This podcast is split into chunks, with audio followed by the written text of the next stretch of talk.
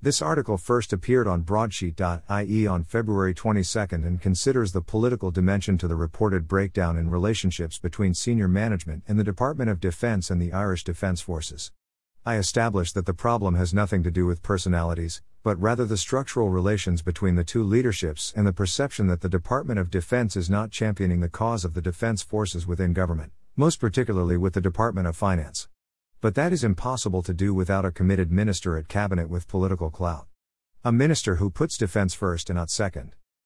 A few months after I started working as the special advisor in the Department of Defense, Gerry Hickey, the late and much missed program manager to Taoiseach Bertie Ahern, phoned me to check on some departmental facts and figures for the annual program for government review. And roughly how many civil servants work in the Department of Defense, he inquired. From what I can tell. About half of them, I acerbically responded. There was an exasperated silence at the other end of the line. Not for the first time, my knack for being smart assed at the wrong moment was backfiring. What was that? He asked. Luckily, I had the number to hand as there had been a parliamentary question on that topic a week or two before. From memory, there were about 380 individual civil servants, but as some were on job sharing schemes, this was roughly equal to 360 whole time equivalents. My wise guy answer was unnecessarily facetious. Almost all the department officials I encountered during in my time in defense were hardworking and professional. This is across the department, not just those on the policy side, who I encountered most frequently, but also the junior and mid ranking officials who made the defense establishment work efficiently, such as those in the pay and pensions branches. Back in 2005, the Department of Defense and the Defense Forces were poster boys for public sector reform. The reforms made under the 2000 White Paper on Defense resulted in the military and the department becoming more efficient, better equipped, and with higher productivity than when they had greater numbers. Defense was the only sector across the entire public service to see a cut in numbers in the first decade of this century. While public service staff numbers increased by 17% between 2001 and 2009, defense was the exception. Its numbers fell by 8%. It showed how public sector reform could work in that you could do more with better structures and systems. See Table 2.1, page 12 of Bord Snip Nua Report Volume 1. The payroll savings made from reducing the defense force size to 10,500 and closing smaller barracks were invested back into better training and equipment. Not that we achieved some defense nirvana. There were still major issues with barracks accommodation, equipment, and renovation works. Though the cabinet had politically decided that money saved would be plowed back into defense, that news never quite seemed to penetrate the inner recesses of the Department of Finance. Its officials fought each investment project tooth and nail with ministerial interventions from the ministers for defense and finance being frequently required to ensure the decisions already made at cabinet were acted upon.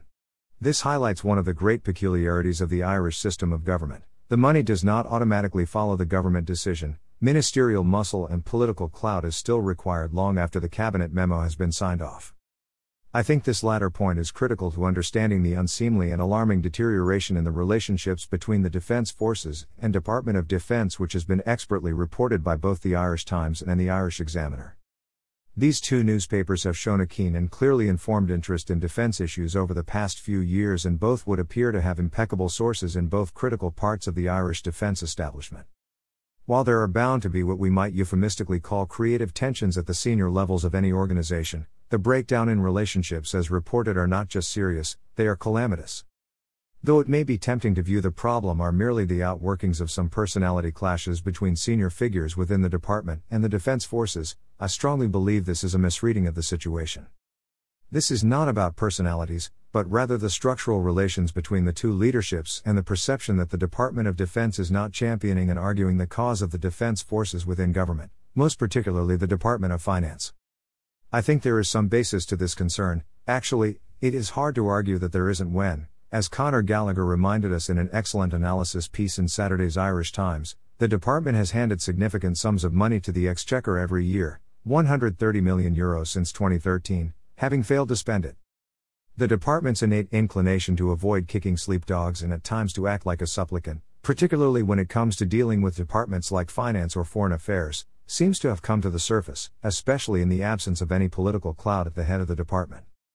Not to overwork the canine metaphor here, the absence of any serious political direction or influence within the department is the dog that hasn't barked in the discussion of the deterioration of relationships. For over a decade, the department has endured a sequence of what were effectively part time ministers.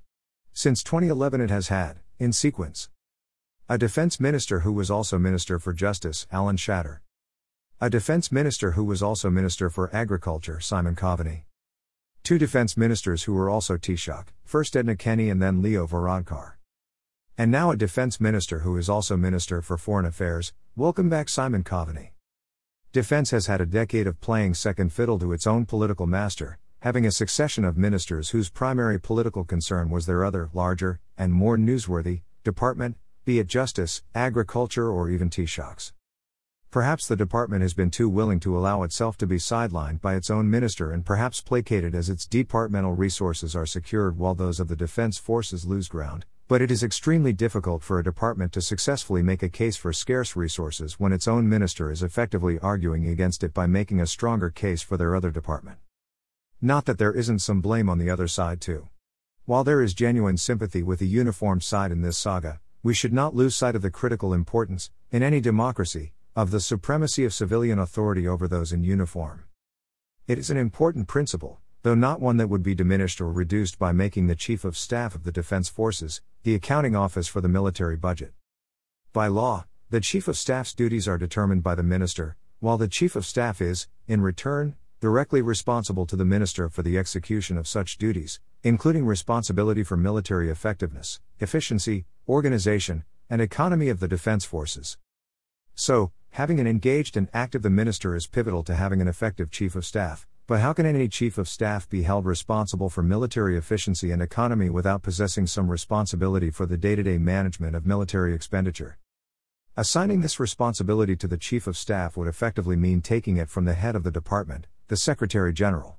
While I am sure senior officials will view this suggestion as hailing the end of civilization as they know it, the world did not end in July 2006 when the Garda commissioner was appointed as the accounting officer for the Garda budget.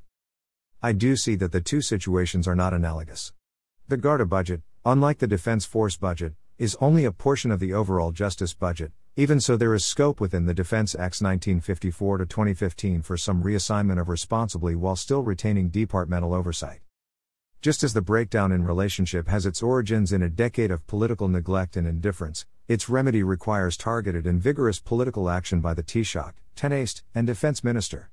That is a tall order as two out of these three permitted the problem to arise. Nonetheless, that's the hand that defense has been dealt. One thing we know for sure is that this problem has non political solution. How could it when that's precisely how the problem developed in the first place?